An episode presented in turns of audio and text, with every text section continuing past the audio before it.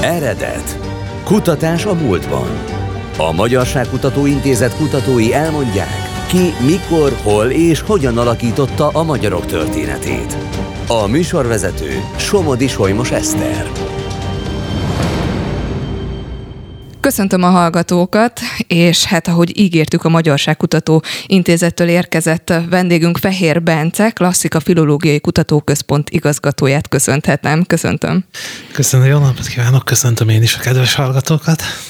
Hát azért akkor először tegyük is azt tisztába, hogy a klasszika filológia mivel is foglalkozik, hiszen szerintem nagyon sok hallgató van, aki nem feltétlenül van vele tisztába, hogy mivel is foglalkoznak önök. Hát a klasszika filológiára mondhatjuk azt is kicsit tréfásan, hogy az mindennel foglalkozik a világon, mindenhez kell érteni. Lényegében arról van szó, hogy kapunk vagy találunk egy klasszikus szöveget, a klasszikus nyelvek valamelyikén szóló régi szöveget, és meg kell állapítanunk, hogy az a szöveg pontosan miről szól, mi az értelme, függetlenül attól, hogy az most éppen csillagászati téma, vagy porhamisítás, vagy bármi. Hát akkor elég összetett a feladat, és nyilván a Magyarságkutató Intézetnek is megvannak azok a fő kutatási célkitűzései, amire fókuszálnak. Ön mire fókuszál az intézetnél? Az én ö, speciális feladatom, amivel kezdtem annak idején, az a régi magyar írásrendszerek kutatása volt. Ö, ebbe ö, ugye a rovás írása a legismertebb ebből, de nem az az egyetlen, ami van. Ö, Azóta ugye hát az ember egyre több bele, belebukkan, ami szorosan a munkához tartozik. Jelenleg indul, valóban van egy olyan kutatási területünk, ahol a középkori Magyarország feliratos emlékeit dolgozzuk föl, vagy terveink között szerepel 12. vagy 13. századi szerzők életművének kritikai kiadása és ilyen csodálatos dolgok. Ahhoz, hogy valaki egyébként filológus legyen, milyen előképzettség vagy tudás szükséges? A latin és az ógörög nyelv magas szintű ismerete az alap, ami nélkül nem lehet tovább lépni akkor ön mindezzel rendelkezik, és hát rögtön fölmerül a kérdés, hogy azért, amikor az ember elkezd kutakodni a múltban, és írásos, for, írásos anyagokat tanulmányoz, akkor azért olykor lehet, hogy felmerül, hogy bizonyos új ismeretek kapcsán előfordulhat, hogy önöknek is újra kell értelmezni egy-egy szöveget, hiszen hogyha a latin nyelvet vesszük alapul, akkor az egy nagyon bonyolult és nehéz nyelv abban az értelemben, hogy ott a bizonyos szavaknak több jelentősége is van, vagy rosszul gondolom? Hát ez én nem tudom megítélni, mert az én szememben a latin a legegyszerűbb nyelv a világon. Uh-huh.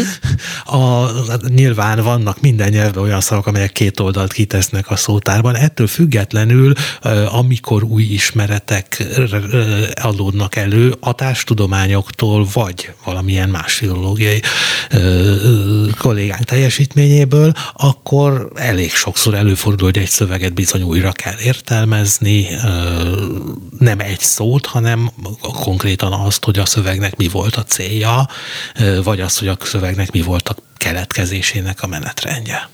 Napjainkban, hogyha valaki szöveget szeretne értelmezni, akkor elég, hát hogy is mondjam, összetett most már mi mindenhez nyúlhat, hiszen vannak a nyomtatott termékeink, és vannak az online térben olvasható szövegek.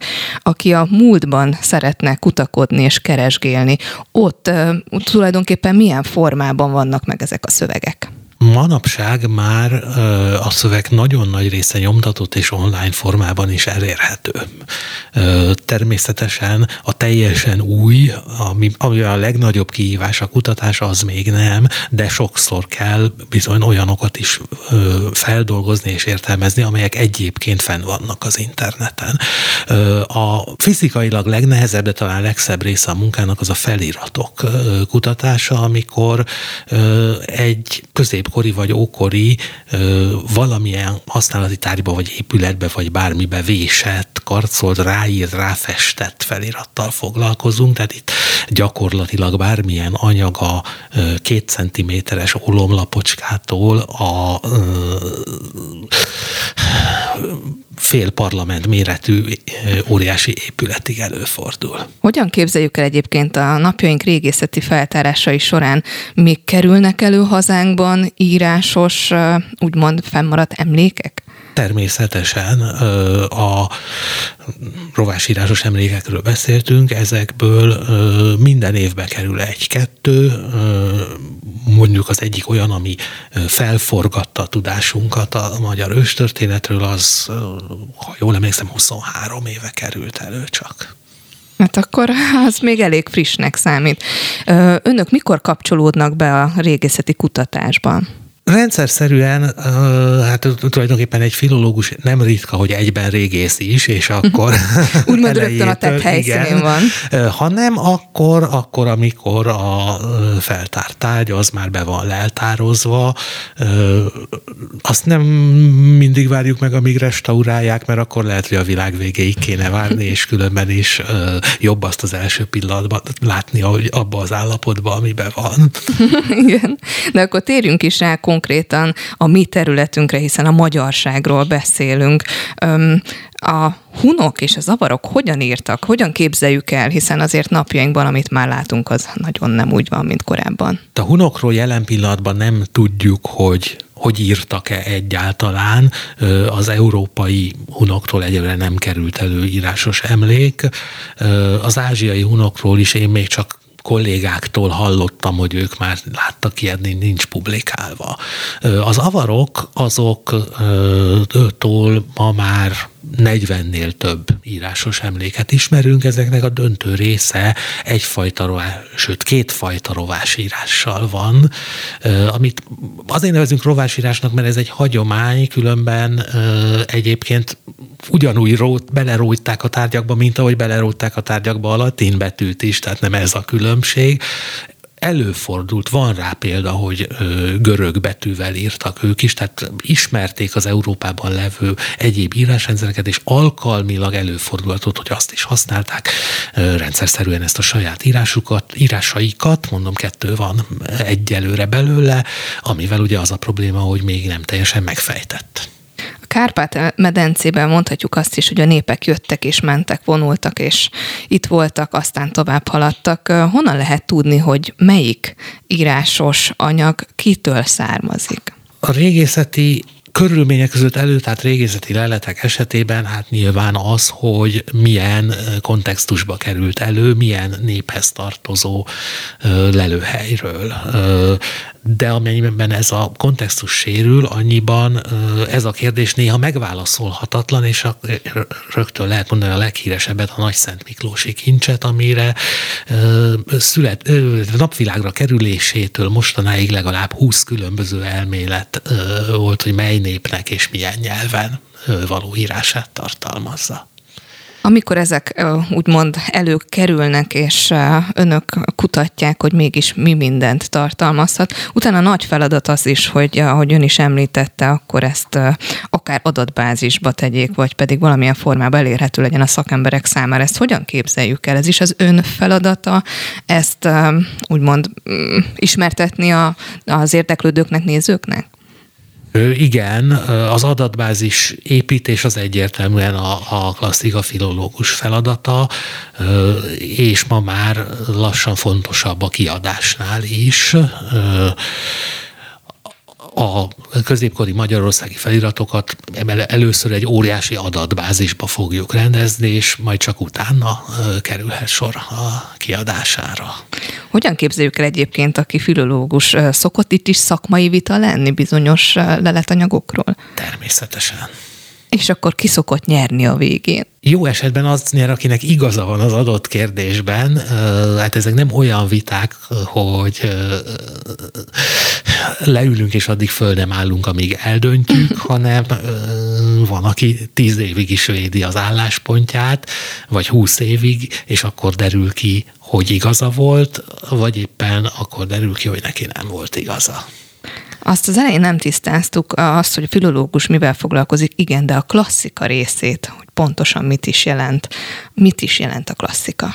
Hát a klasszika onnan kapta a nevét, hogy a klasszikus ókor ö, szövegeinek filológiával, amelyek eredendően görög-latin nyelven képzelendők el, ö, de akkor én nem a magyarságkutatónak dolgoznék, ha ilyen szűk volna a dolog. Ebbe ma már beleértjük a középkor és a kora újkor latin nyelvű és görög nyelvű emlékeinek kutatását is. Azért olyan gyakran nem kerülnek elő napjainkban, már leletek, bár éppen beszéltük, hogy nem is olyan régen még került elő lelet. Mi mindennel lehet akkor úgymond heti szinten foglalkozni? Önnek mi a feladata? Jelenleg végzek egy, egy 16. századi mm, szövegnek kritikai kiadásán dolgozom, ami, ami azt jelenti, hogy ennek van 11 használható kézirata, és akkor mondjuk, amikor ezen dolgozom, akkor a 11 kézirat képét egymás mellé téve betűről betűre egybevetni, ez borzasztó időt fölemészt. És amikor ez megvan, akkor utána mi lesz ezekkel? Hát akkor utána el kell dönteni, hogy uh, ahol ő közöttük eltérés van, akkor melyik az írás hibás, uh-huh. és uh, akkor utána egy, egy közös kéziratot, egy eredményt létrehozni, ami ennek a szintézise, és az lesz az, ami majd publikálható lesz. Az egyébként így a múltból uh, mennyire um, körvonalazódik önöknek, hogy mennyi volt az írás tudó? Hiszen, vagy, vagy pedig aki tudott írni, ők jellemzően kik lehettek? Erre olyan kultúrákban becslések léteznek, amelyeket már alaposabban feltártunk. Azt, hogy egy ókori Rómában a lakosság mekkora rétege volt írástudó, ezt nem csak ezt tudjuk, azt már azt is tudjuk modellálni, hogy mely részük, hány, hányaduk tudta a helyes írást, és hányaduk volt az, aki ugye csupa hibával írt. Az avaroknál például erre igazából még nem tudunk hiteleset mondani, hiszen nagyon kevés. Az, nyilván abból, hogy nagyon kevés az emlék, abból az következik, hogy nem lehetett mindenki írástudó, hogy viszonylag kevesebben lehettek, de hogy milyen hányad, azt nem merem megbecsülni. És aki viszont tudott, ők jellemzően az akkori társadalom milyen rétegét jelentették nem látok olyan réteget, ami ki lenne tehát tüntetve, uh-huh. olyanra semmi nyom nincs, hogy ezek valamilyen előkelők lettek volna, vagy nem tudom, papok lettek volna, vagy efféle, ö, teljesen köznépi tárgyakon, amik nincs, nincs semmi ok arra, hogy föltételezzük, hogy nem a használója írt rá, azokon is előfordulnak szövegek. Az említett 23 évvel ezelőtti irat, ami ugye meghatározó a történelem szempontjából, az pontosan mi volt? Az egy agyagfúvókának volt a bekarcolt felirata, amit vasolvastáshoz használtak ős magyar elődeink a tizedik században, és hát egy, a tizedik századi magyar nyelvről eddig gyakorlatilag semmit nem tudtunk, ez adott hozzá rögtön. És akkor és most mi derült ki? Igazából ö, még van legalább három elmélet, hogy pontosan hogy kell olvasni, az biztos, hogy ö, nagyjából amit vártunk elvileg, az igazolódott be, hogy a ö, magyar nyelv alapszerkezete az olyan lehetett. Amiből a miénk származik, nem, nem volt egy lényegi döntő változás azóta. Nyelvekben mindig vannak adott területre specifikus nyelvjárások, vagy pedig különböző szóhasználatok. Ez régebben is megfigyelhető volt?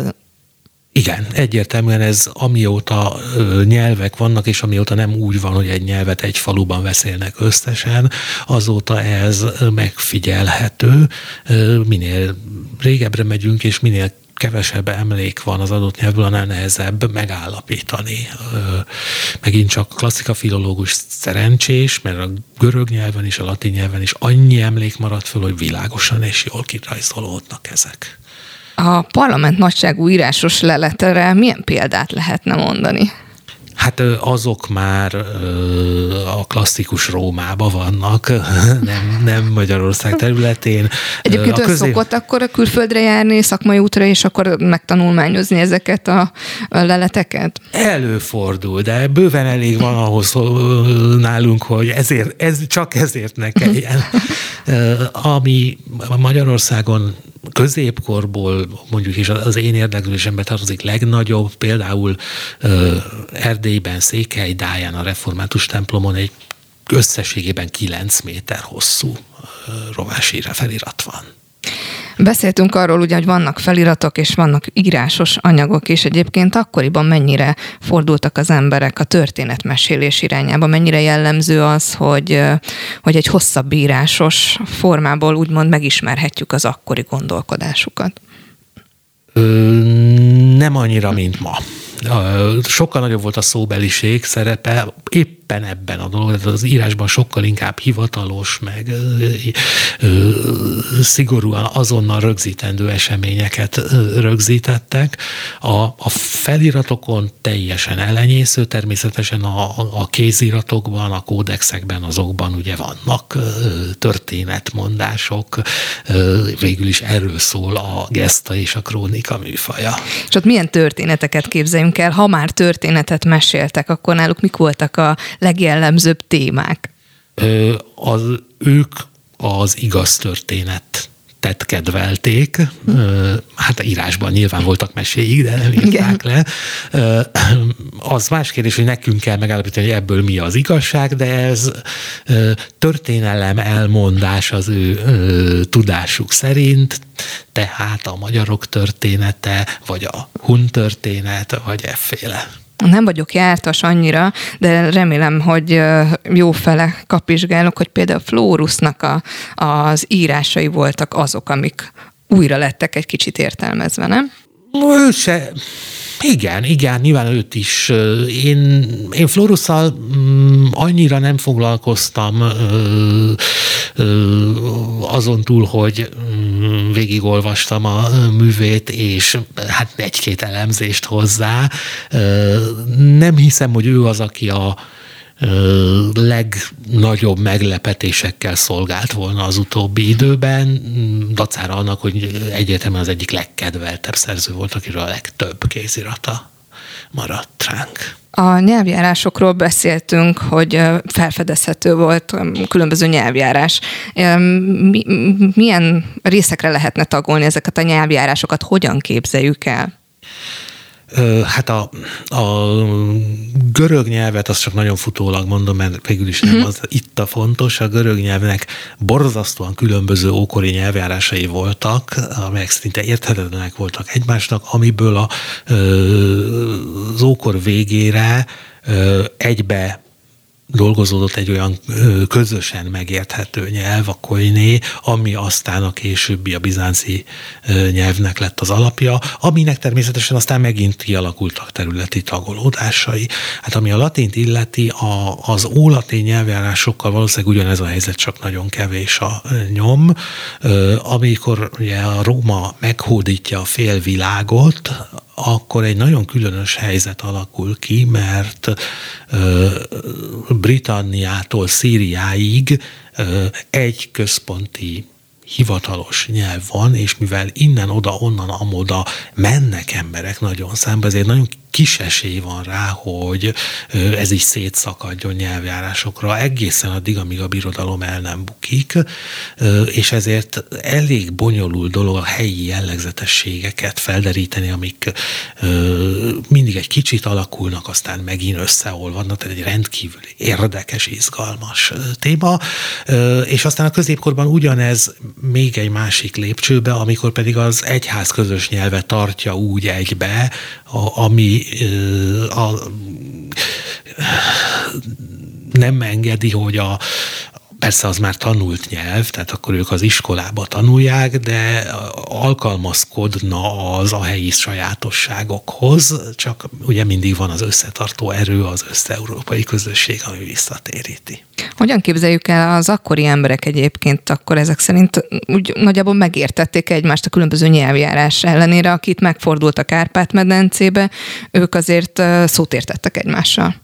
Természetesen, aki latinul tudott, az mindenkivel szót értett, aki latinul tudott. Már pedig ez azoknak, akik utaztak, azoknak már jellemzője volt.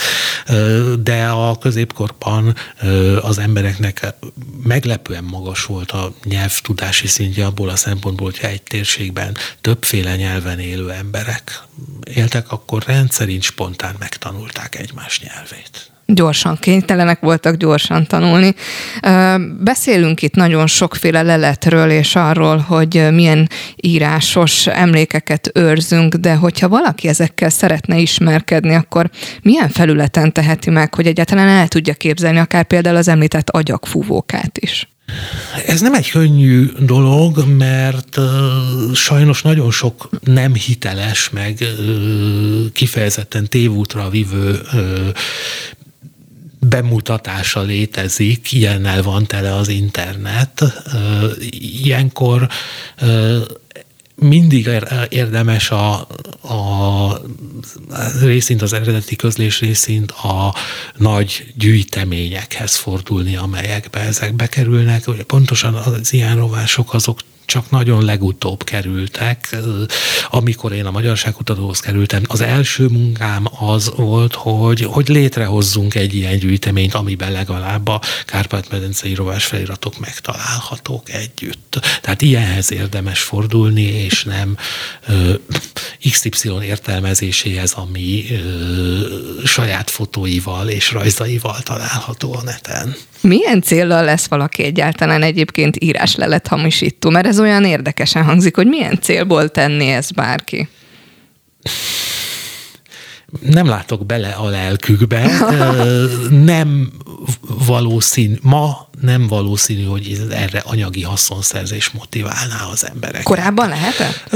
A 19. században, még még korábban, reneszánsz idejében voltak olyan hamisítványok, amelyek nagy valószínűséggel hát üzleti célt szolgáltak.